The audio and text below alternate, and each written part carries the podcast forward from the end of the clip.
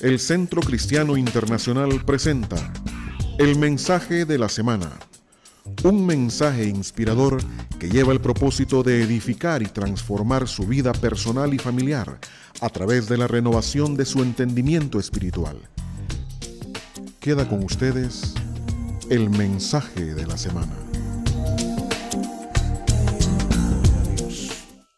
Ahora nuestro mensaje en esta ocasión se titula para ustedes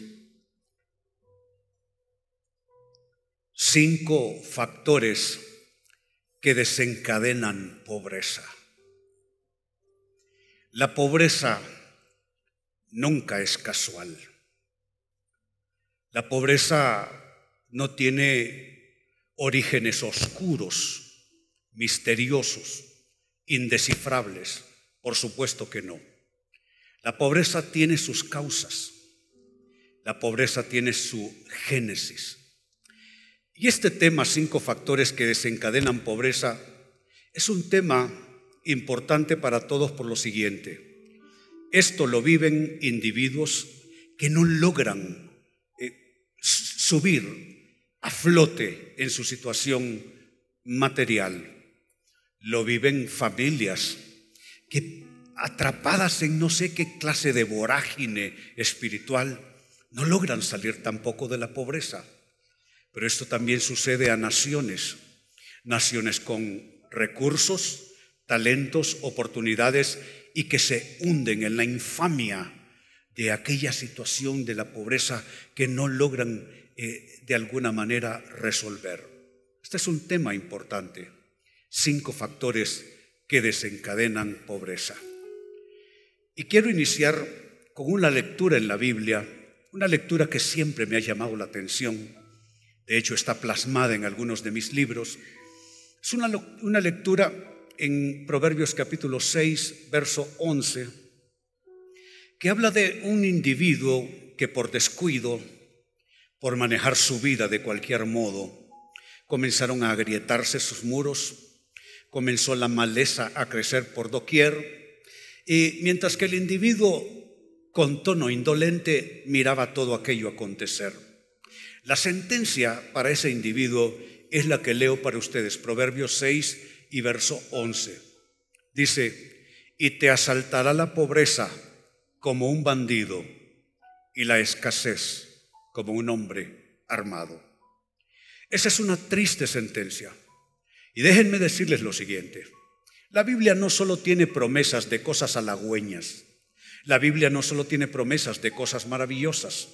La Biblia tiene promesas de cosas duras que le pueden suceder a las personas que no atienden los, las claves que Dios da para una vida victoriosa. A veces pensamos que podemos vivir como se nos venga en gana. A veces pensamos que podemos tener la Biblia en una mano y nuestra voluntad en otra. Y eso lo único que crea es una discrepancia con el cielo y una dispersión en términos de destino. Pues mire, una promesa que nadie quiere en esta mañana. Te asaltará la pobreza como un bandido y la escasez como un hombre armado. ¿Qué es lo que hay detrás de esto? Bueno, déjenme hacerles este comentario para luego proceder a responder. La pobreza, según la Biblia nos explica, amados, no viene por causa fortuita. La, pobreza, como ya me anticipaba en mis notas, la pobreza no es casual es causal. No es casualidad, tiene más bien una causa todo el tiempo. Siempre, escúchenlo bien, siempre hay causas que provocan la pobreza. Hay gente que habla de maldiciones, pero no hay peor maldición que estar uno perdido en su propio destino. Hay gente que pretenden reprender al diablo, diciendo que el diablo los ha oprimido, pero no se dan cuenta que la opresión la tienen en su mente la mente en la, tienen la pobreza la tienen en su sistema emocional. No se dan cuenta que están intoxicados por dentro.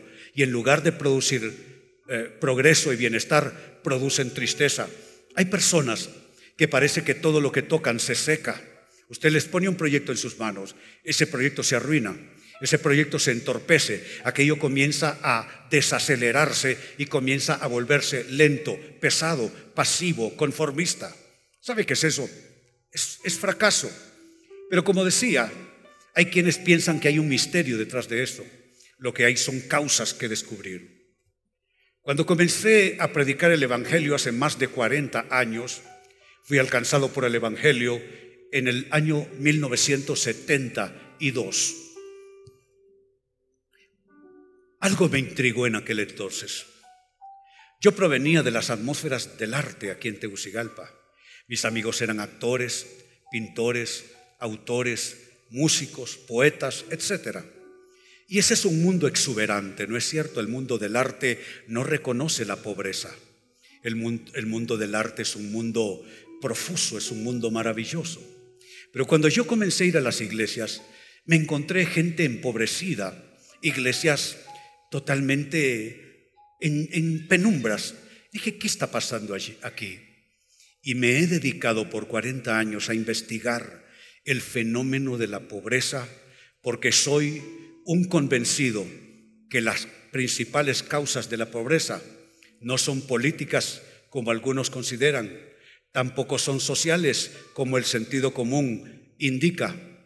Las verdaderas causas de la pobreza son espirituales, según la palabra de Dios. Pues bien, en ese curso de pensamiento, Vamos a hablar entonces de cinco factores que desencadenan pobreza.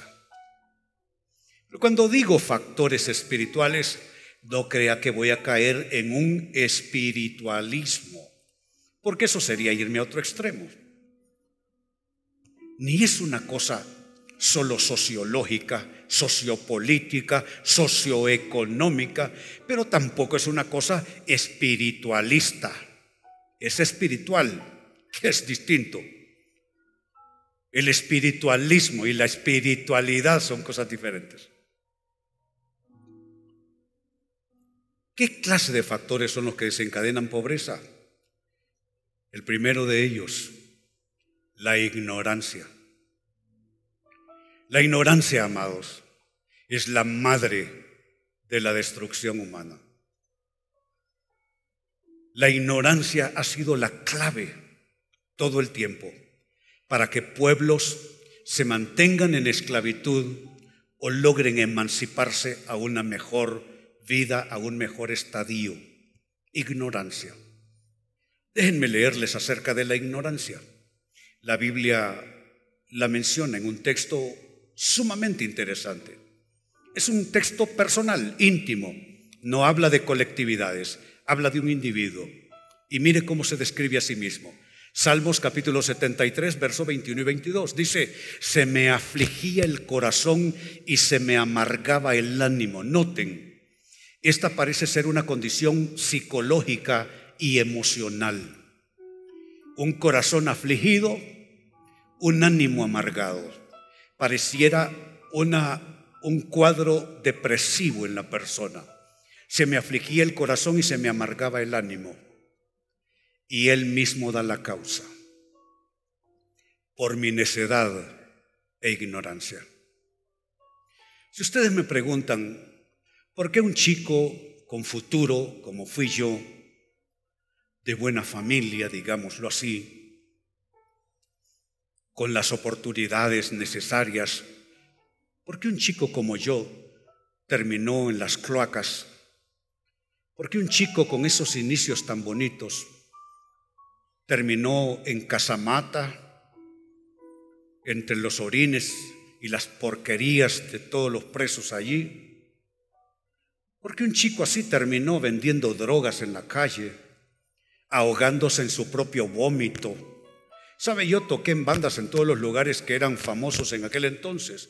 El Club Hondureño Árabe, Mm, el Instituto Hondureño de Cultura Hispánica, por favor, el micrófono, chicos, a mm, cualquier lugar, ya casi no recuerdo. Y en muchos de esos lugares donde tocaba en bandas, me tenían literalmente que meter a los, a los sanitarios y bañarme de la cintura para arriba, mis compañeros músicos, para poder lograr que yo me tuviese siquiera en pie para poderme sentar en mi batería y vamos a hacer el show. ¿Qué era lo que había detrás? Amados, lo que había era ignorancia. La ignorancia va más allá de, de curarse con lo que te enseñan en la escuela. Yo estuve en escuelas privadas. Necesito asistencia en el audio, por favor.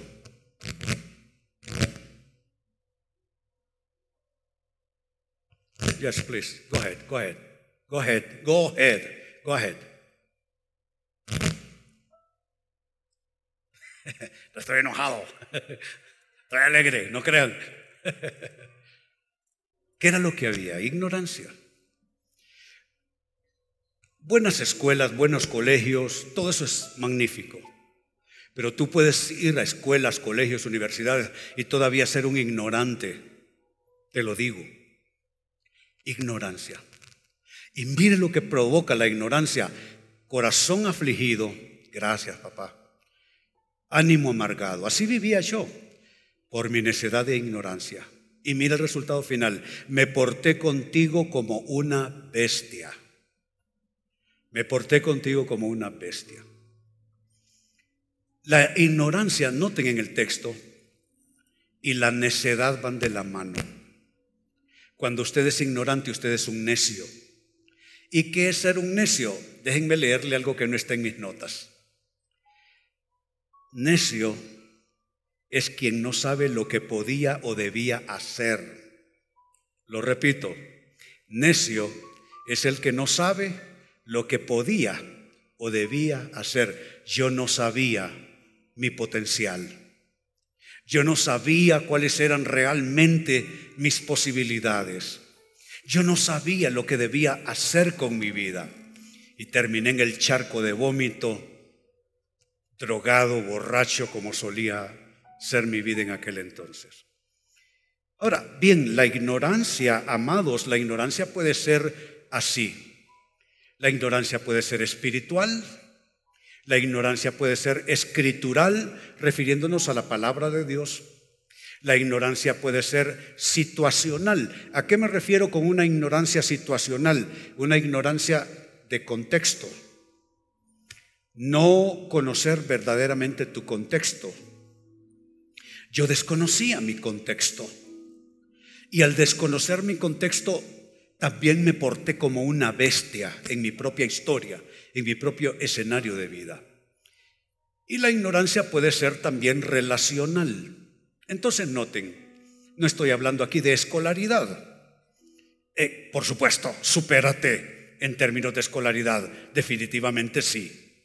¿Cierto, pastora Marta Zárate? Educadora, teóloga. Supérate. Pero además de superarte intelectualmente, necesitas superar tu ignorancia espiritual, tu ignorancia escritural, y eso, como decía la pastora Zárate con el programa NBC, Nueva Vida en Cristo, hay que aprender la Biblia. Algunos de ustedes dicen, como dice la Biblia, ayúdate, que yo te ayudaré. Corrección, no está en la Biblia. Como dice la Biblia, el que quiere celeste que le cueste. corrección, no dice la Biblia. Ignorancia escritural y la ignorancia situacional también. ¿Sabe? Esta ignorancia situacional es algo que puede surgir en cualquier momento de la vida. Ejemplo, ¿cuál es mi situación de vida hoy? ¿Con qué me conformo yo? Yo me sentiré feliz construyendo siete iglesias en África. No me sentiré feliz solo predicándoles a ustedes.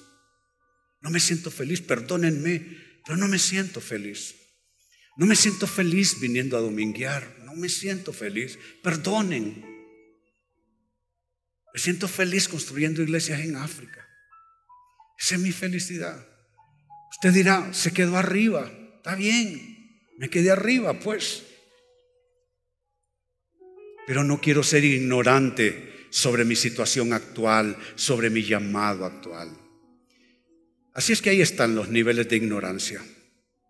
Entonces, este es el primer factor que desencadena pobreza, ignorancia. Diga ignorancia. Hasta duelen los dientes decirlo. Segundo factor que desencadena pobreza, enfermedad. La enfermedad es vinculante con la pobreza. Cuando una persona está enferma, no puede salir adelante, no puede trabajar, no puede levantarse, no puede encarar la vida. Enfermedad. Mire lo que nos dice la Biblia sobre la enfermedad.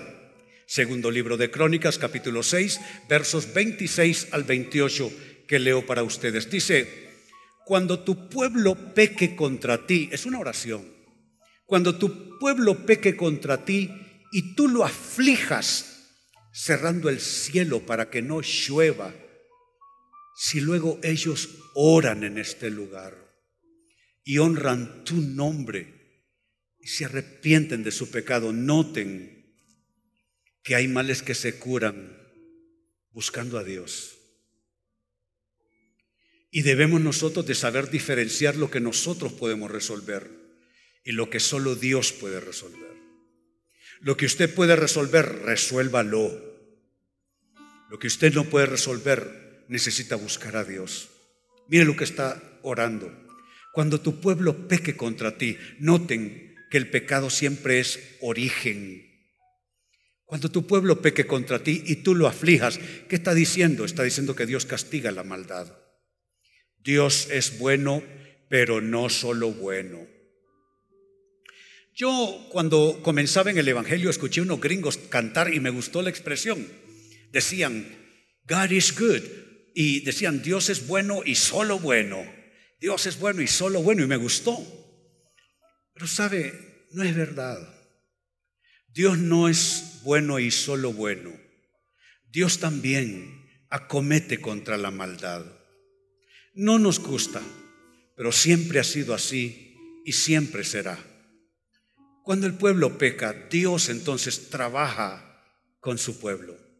Dice, si el pueblo peca, tú lo afliges, cerrando el cielo para que no llueva. Si luego ellos oran, porque podemos resolverlo en este lugar y oran, honran tu nombre y se arrepienten de su pecado, sigue diciendo verso 27, óyelos tú desde el cielo y perdona el pecado de tus siervos, de tu pueblo Israel. Guíalos para que sigan el buen camino y envía las lluvias sobre esta tierra que es tuya, pues tú se la diste a tu pueblo por herencia. Verso 28 cuando en el país haya hambre, peste, sequías o plagas de langostas o saltamontes en los sembrados, o cuando el enemigo sitie algunas de nuestras ciudades, en fin, cuando venga cualquier calamidad o enfermedad. Y allí me detengo, en la palabra en cuestión, enfermedad. La enfermedad no viene solo por causas naturales. Por lo general las enfermedades por causas naturales se resuelven. Ven, Eva. Ella es Eva García, Lamot su apellido de soltera. Ella es diseñadora de interiores y arquitecta, graduada en posgrado de una universidad en España. Ella fue compañera de mi hija Sara en el colegio. Eh, 11 operaciones, 17 operaciones, tienes válvulas en el cerebro. A veces te han sobrevenido crisis, ¿no es cierto? Y te vuelves a levantar. Debieras estar muerta, pero estás viva. Pero ¿qué pasa con Eva? la enfermedad fue por causas de orden, se puede decir natural, y de manera natural la ciencia trabajó con ella, por supuesto la fidelidad de Dios en tu vida y aquí estás. Larga vida para ti. Veas a los hijos de tus hijos.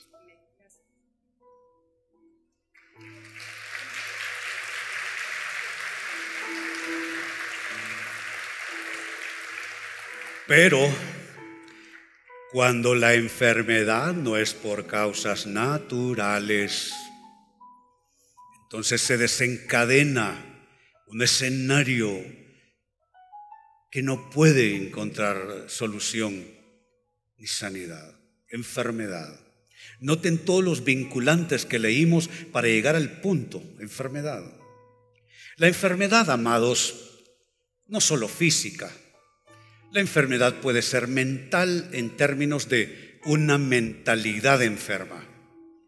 Nuestro país, que es un país en vías de desarrollo, con demasiada gente viviendo por debajo de la línea de la pobreza, de lo aceptable conceptualmente en pobreza, nuestra nación, su pobreza se origina en una mentalidad. La mentalidad de nuestra sociedad debe, debe cambiarse, debe transformarse. Aquí tengo enfrente mío a la distinguida diputada vitalicia al Congreso de la República por el Partido Liberal, doña Dilma Quesada, una oradora de gran nivel. Doña Dilma, ponte de pie para darte mi saludo, mi cariño, para, como siempre, Dilma, te quiero mucho, a tu familia también. ¿Qué quiero decir? ¿A dónde quiero llegar? ¿Será que la gente en política son los que pueden resolver esta enfermedad de mentalidad. No. Ellos, quizá no ella en particular, pero ellos en términos generales son parte de la enfermedad. Porque ellos no tienen una mentalidad emancipada realmente y nadie puede dar lo que no tiene, ¿no es cierto? Nadie. Entonces los políticos hacen sus esfuerzos, los sociólogos, los economistas, y nadie haya solución, porque la enfermedad está enraizada en la mentalidad de la gente. Mientras la mentalidad de nuestros compatriotas siga empobrecida, nos pueden traer todo el oro del mundo, nos pueden traer todas las oportunidades habidas y por haber que ya las hemos tenido, ¿eh? Ya las hemos tenido. Yo viví todos los gobiernos desde que hay democracia y para atrás también. Y el país nunca cambió. Al contrario, empeoró. Porque la enfermedad está en la mentalidad de las personas. Así es que la enfermedad puede ser en la mentalidad, la, enfermedad también puede ser espiritual. Yo estuve enfermo espiritualmente hablando. La enfermedad también puede ser social, es decir, cultural.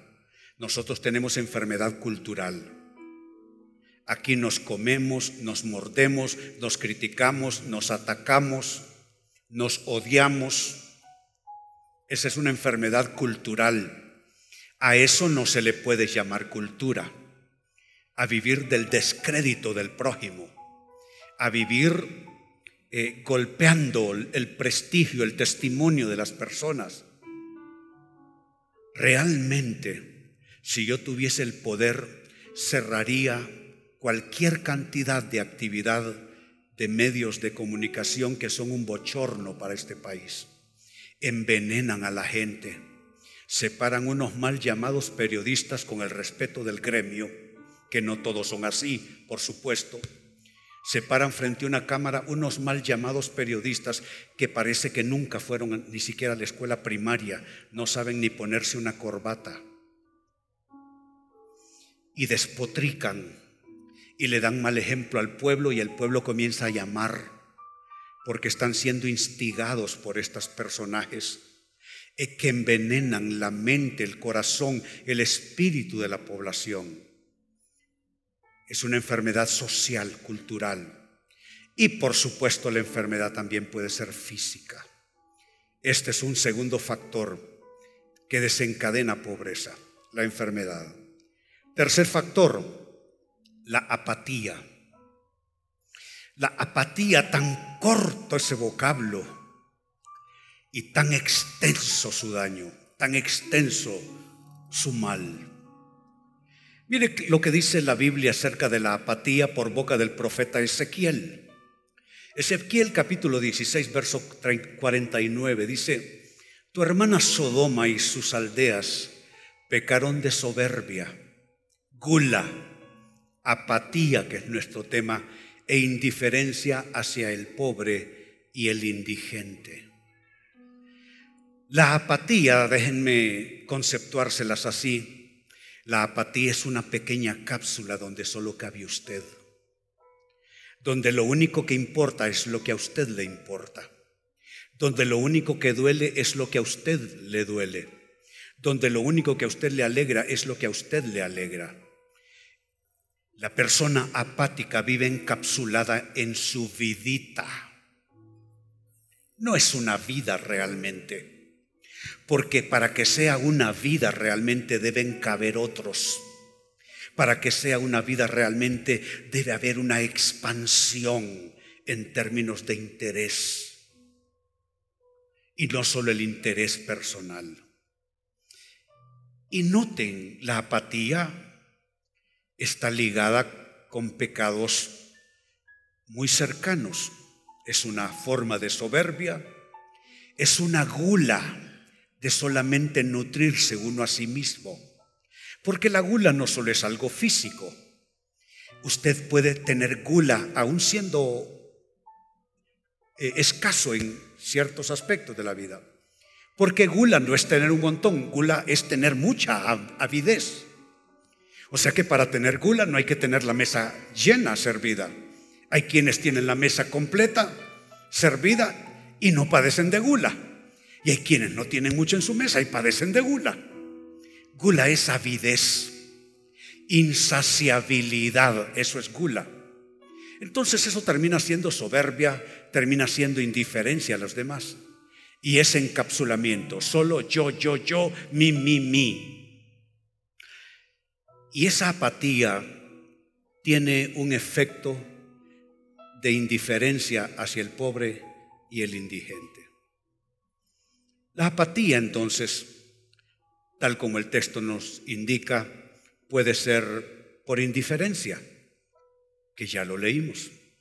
La apatía puede ser por indiferencia, puede ser por descompromiso. La apatía también puede ser por mezquindad y por falta de madurez. Esta semana me escribió alguien a mi correo y me dijo, pastor, yo no siento que sea de Dios que nuestro pastor, el reverendo Solórzano, esté en esa depuración policial. Bueno, le agradecí, le dije, voy a comunicarle su sentir, querida hermana, al reverendo Solórzano. Pero permítame explicarle algunas cosas. Y procedí a explicarle lo que les explico a ustedes también. Amados, ¿cuántos quieren una policía corrupta llena de criminales? Veo que nadie. ¿Y cuántos de ustedes están haciendo algo al respecto? Veo que nadie. Orando, me dijo alguien aquí, Gracias, nena. Tú siempre estás en clase. Ok. Probablemente ninguno de nosotros arriesgaría la vida de sus hijos. Pastor Alberto Solórzano, sus hijos estudian en los Estados Unidos, becados porque son alumnos de excelencia académica. No pueden venir a visitar a mamá a papá así nada más. Pastor Alberto tuvo que salir de su casa. Él es un hombre que siempre ha trabajado. Él es diseñador y mantenedor de jardines, no de casas, sino de grandes residencias, de bancos, de grandes avenidas en la capital. Ha ganado mucho dinero con eso. Y es un hombre bendecido. Yo soy pobre comparado con él. Sí, así como lo oyen. Él tuvo que dejar su casa, buscar rentar un apartamentito. ¿Usted haría eso? Probablemente no. Entonces, ¿qué ganamos, amados, con ser indiferentes y que nos lleve el diablo mientras nosotros estamos aquí cantando adentro? ¿Qué ganamos con venir a sentirnos buenos el domingo acá si a Honduras se la está llevando el diablo y los que debieran cuidarnos y protegernos se volvieron criminales en el camino? Entonces, el pastor Alberto dijo presente cuando le ofrecen ayudar. Yo no lo hubiera aceptado porque yo ya estoy viejo yo quiero andar aquí en el mall sin que nadie me ande fregando, ¿verdad? Además no uso traje, ¿sí? Entonces no puedo andar en reuniones porque así no me van a dejar entrar. Aquí entro porque esta es mi casa. Hoy me puse calcetines. Mm. Hoy ando con cal o sea que hoy ando de lujo. Hoy ando de lujo.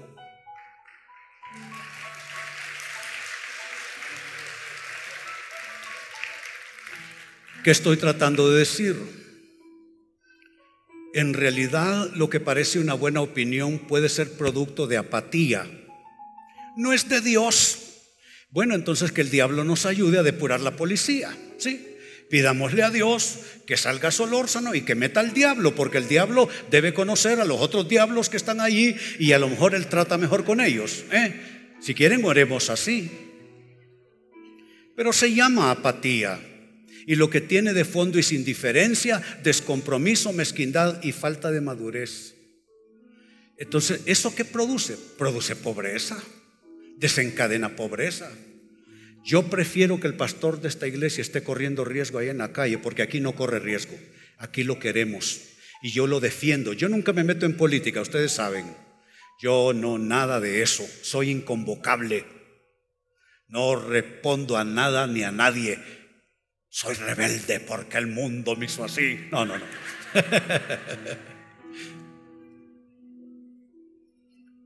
Pero apoyo y defiendo lo que no hace allá afuera. Y espero que esta iglesia haga lo mismo.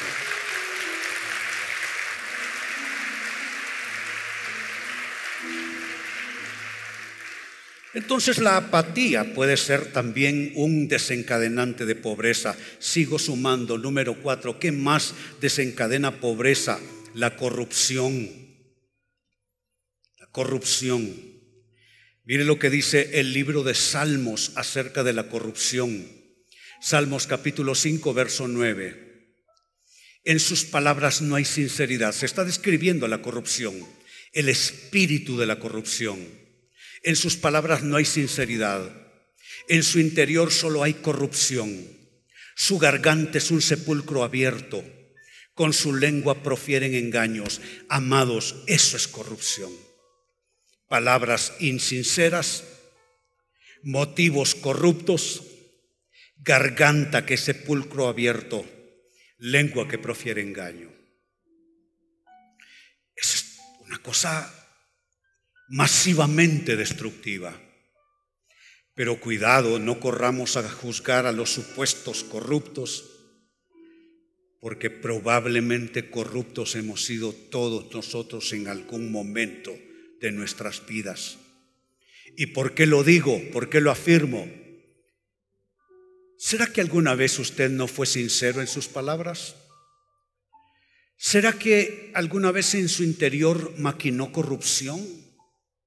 Si Jesús dice que con solo mirar a una mujer con un placer morboso ya es un acto de corrupción moral. ¿Será que su garganta alguna vez emitió sonidos contaminantes? ¿Será que en su lengua alguna vez usted guardó engaño? Me da la impresión, como un pecador más, que todos alguna vez hemos sido corruptos. Alguna vez no fuimos sinceros, alguna vez nuestro interior maquinó algo malo, alguna vez nuestra garganta fue sepulcro abierto y alguna vez nuestra lengua profirió engaño. Entonces no digamos que los corruptos son nosotros. ¿Por qué no decimos que hay corrupción entre nosotros y que necesitamos la ayuda de Dios para sanarnos, para limpiarnos? Yo no sé si escucharon a la pastora Zárate cuando habló de la nueva vida en Cristo, ese programa. Dijo que ese programa tenía como fin a la persona graduarse, encaminarla, y lo dijiste así, pastora, en el camino de la santidad fueron tus palabras. No dijiste de la victoria, no dijiste del triunfo, no dijiste de la gloria, no dijiste de la abundancia, no dijiste de la bendición, no dijiste de la riqueza, dijiste de la santidad. ¿Y sabe cómo se corrige la corrupción? Con santidad. Eso lo tiene que aprender hasta el Vaticano, donde el cardenal que manejaba el Banco de Roma lo tuvieron que meter preso por corrupto. Mm. Eso lo tiene que decir el que tiene el puesto ahí en el mayoreo y que compra un precio y para enriquecerse más rápido le está metiendo más cara la, las cosas a la gente. Es que eso lo tenemos que decir todos. Por eso la mejor manera de tratar la corrupción es busquemos la santidad, pero la santidad comienza en casa, dice la Biblia. O sea que no es haciéndole así hacia afuera, sino haciéndole así hacia adentro. ¿Cuántos quieren crecer en santidad? Yo sí quisiera. Yo sí quisiera crecer en santidad y que no hubiese corrupción en mí.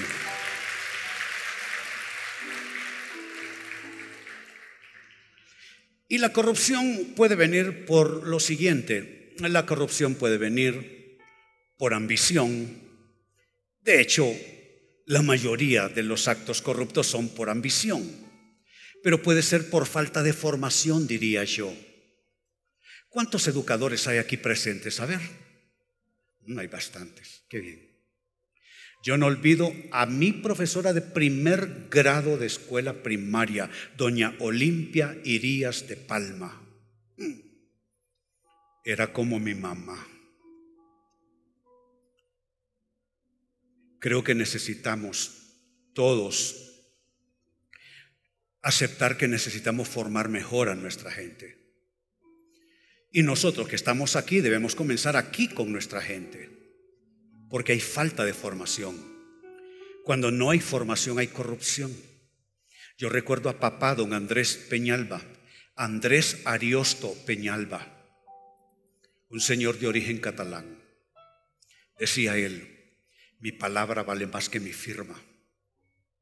Y hacía negocios con sus clientes de buena fe, solo poniendo su palabra. Nunca nadie se quejó de él. ¿Sabe qué es eso? Formación.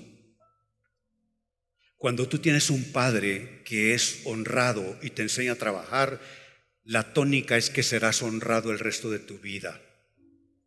Si no tienes un modelo, entonces puede bifurcarte en el camino. La iglesia ofrece modelo. Y ya que pregunté si hay educadores aquí, debo decir algo no solo es tarea de los educadores, es tarea de los padres de familia fundamentalmente y también yo diría de nosotros porque la iglesia ofrece magisterio. La, iglesia es un magisterio y nosotros estamos para dar formación. Por eso, si usted me pregunta, ¿qué quiero yo? Ofrecer buenos mensajes, bonitos mensajes para que la gente diga, wow, me gusta Peñalba. No, eso no me interesa. Eso no me interesa. Yo lo que quisiera es pensar que cuando me muera, cuando sea, si Dios me dice que, me, me recogen el próximo sábado, me voy. ¿Qué me importa a mí eso? Pero lo que quisiera es quedarme con la satisfacción el día que me muera, que luché por dar formación en esta trinchera y que aquí no estábamos buscando dar sermones bonitos, ni como dicen los chavos, alivianar a la gente, no, sino que aquí queríamos que la gente aprendiera a pensar. En las filas cristiano-evangélicas hay muy poca gente que piensa sin ánimo de ofender, porque estamos acostumbrados a cuatro gritos y decir aleluya. Yo cuando me hice cristiano, esa cosa me cayó mal. Cuatro gritos y un aleluya. La época de dar cuatro gritos en el nombre del Señor se acabó, señores. Cuando yo llegué a la iglesia evangélica, la iglesia evangélica estaba en el ámbito de los desposeídos, de los que no tenían educación o en el campo. Hoy día es completamente diferente, pero salgamos entonces de ese nivel. Comencemos a pensar. Probablemente usted va a encontrar gente con mayor unción. Good for them. Qué bueno por ellos. Se requiere gente que tenga ciertas dosis de unción. Pero yo no estoy para hacer muchos milagros en esta vida. Hay un solo milagro que quiero hacer. Que la gente que sigue a Cristo aprendan a pensar. Que se vuelvan verdaderos ideólogos y que sepan dar razón de su fe con una fe bien cimentada y que demuestren carácter frente a la vida.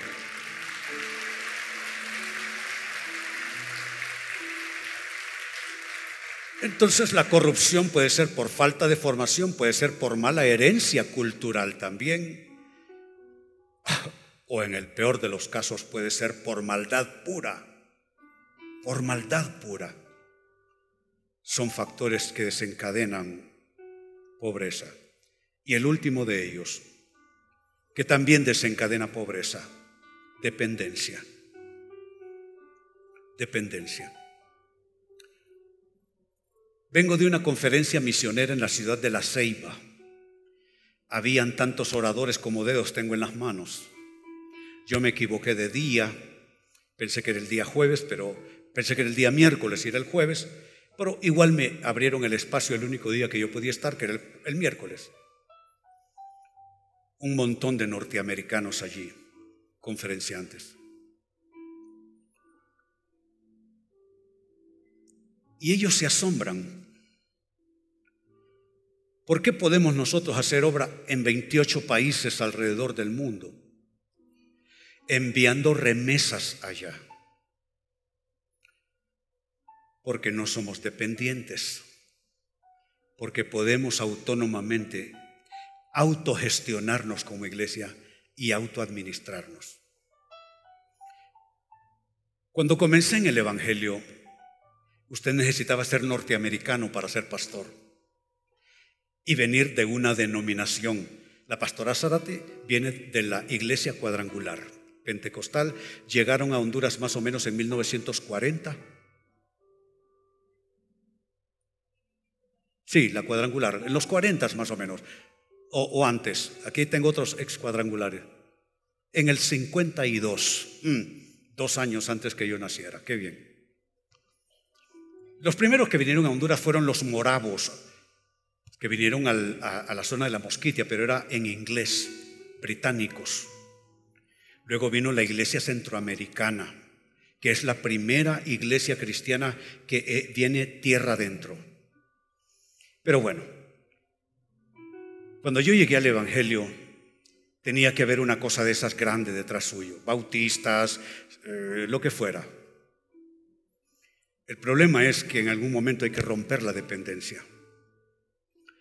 Porque cuando usted le dan el dinero, usted recibe una orden cómo usar el dinero. Pero cuando se trata de su dinero, usted puede hacer lo que quiera con su dinero. Entonces, si hay algo que genera progreso, es la autonomía. Yo le digo a la gente, sea su propio jefe si puede. Yo tengo un yerno, bueno, no es uno, es él, porque es mi, porque es la única hija que tengo. Yo le dije a mi yerno, me lo enganché hace años. Le dije, sal de la empresa en que estás y procura ser tu propio jefe. Le di un mal consejo. Ahí está. Lucha, trabaja, se esfuerza, pero nada como la autonomía.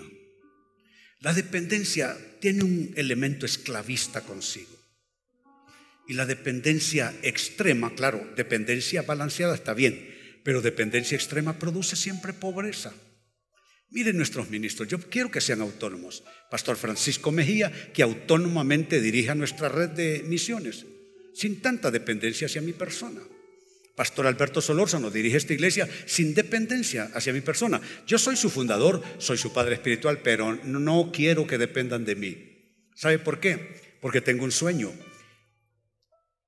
De aquí que alcance los 70, de repente me vuelvo a ser hippie otra vez. no, no, no, no.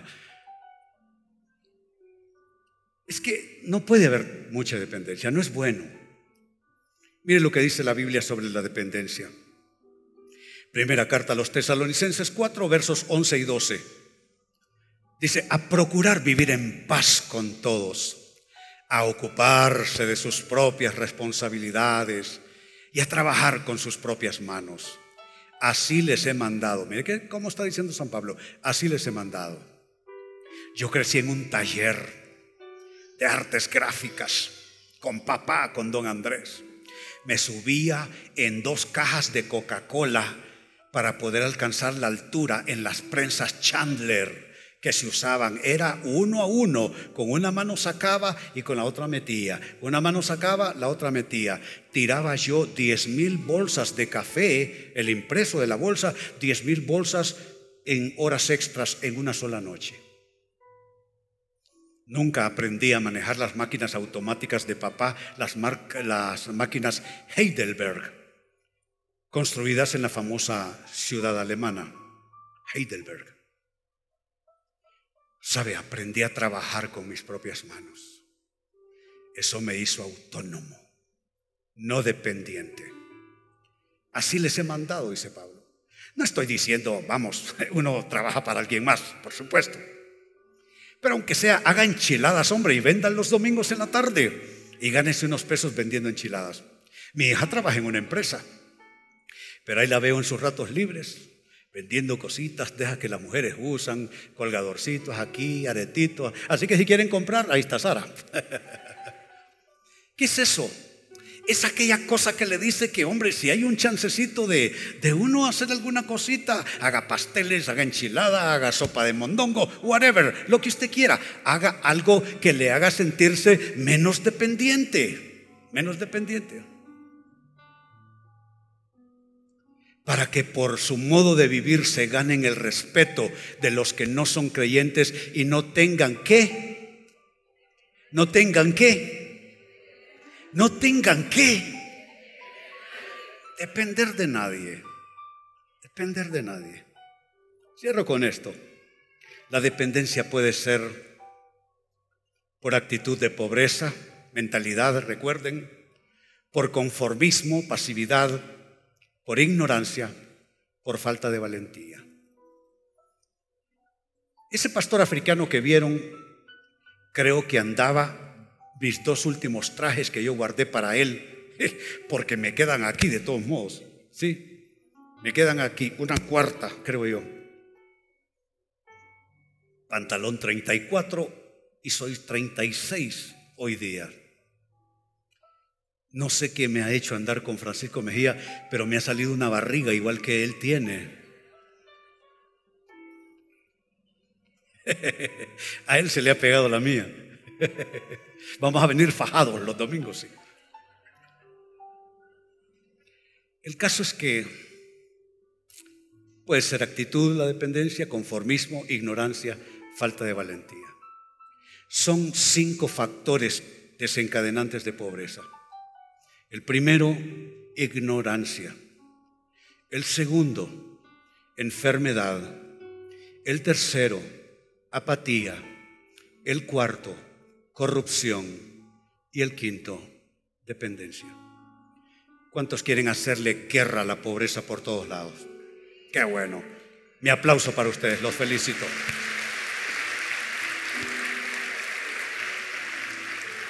Les invito a ponerse en pie.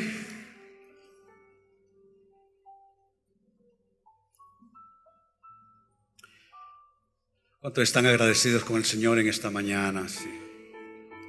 Qué bueno, qué bueno. Jesus. Mi primera oración, usted que necesita a Cristo, reciba al Señor. Tome mi consejo al pie de la letra. Reciba a Cristo esta mañana. Se lo imploro por su futuro eterno, por su destino eterno. Allí donde está usted que necesita a Cristo, incline su rostro y repite esta oración. Señor Jesús, hoy confieso que tú eres mi luz y mi salvación. Ven a mi vida, sálvame, perdóname, transfórmame. Te doy mi vida por entero a cambio de tu salvación. Amén. Si hizo esta oración, ¿qué tal si me indica con la mano para felicitarle? Una mano por allá, mi felicitación, otra por acá, una dama por allá, un caballero aquí, muy bien, otra señorita por allá, qué bien, bendito sea el Señor. ¿Qué tal una señora allá, casi al último, a mi mano derecha? Qué bien, aplausos para todos ellos.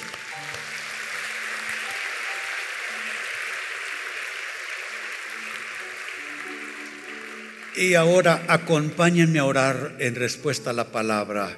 Padre, hoy te damos gracias. Queremos responder a tu palabra con un rotundo sí, Señor.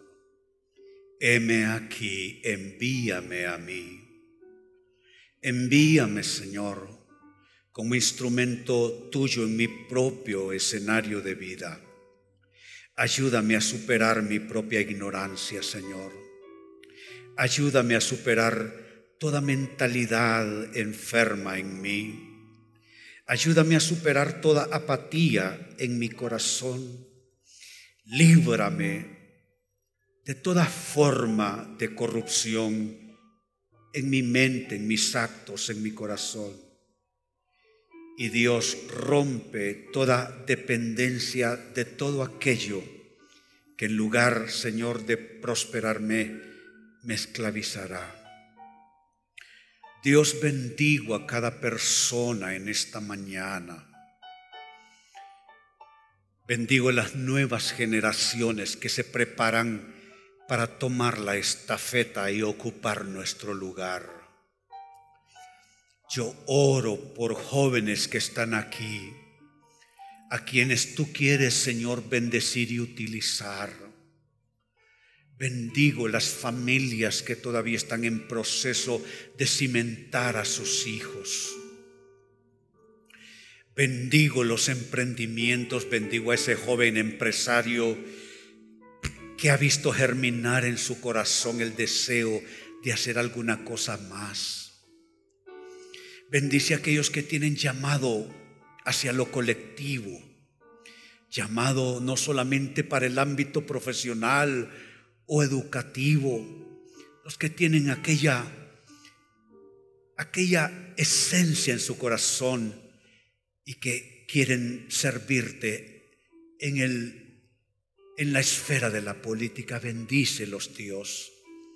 Danos políticos honestos, danos políticos cristianos.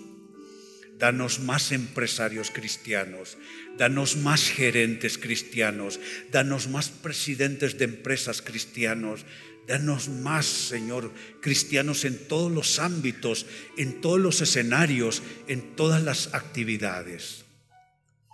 Hermano, hermana, levanta tu mano, quiero bendecir tu actividad de vida.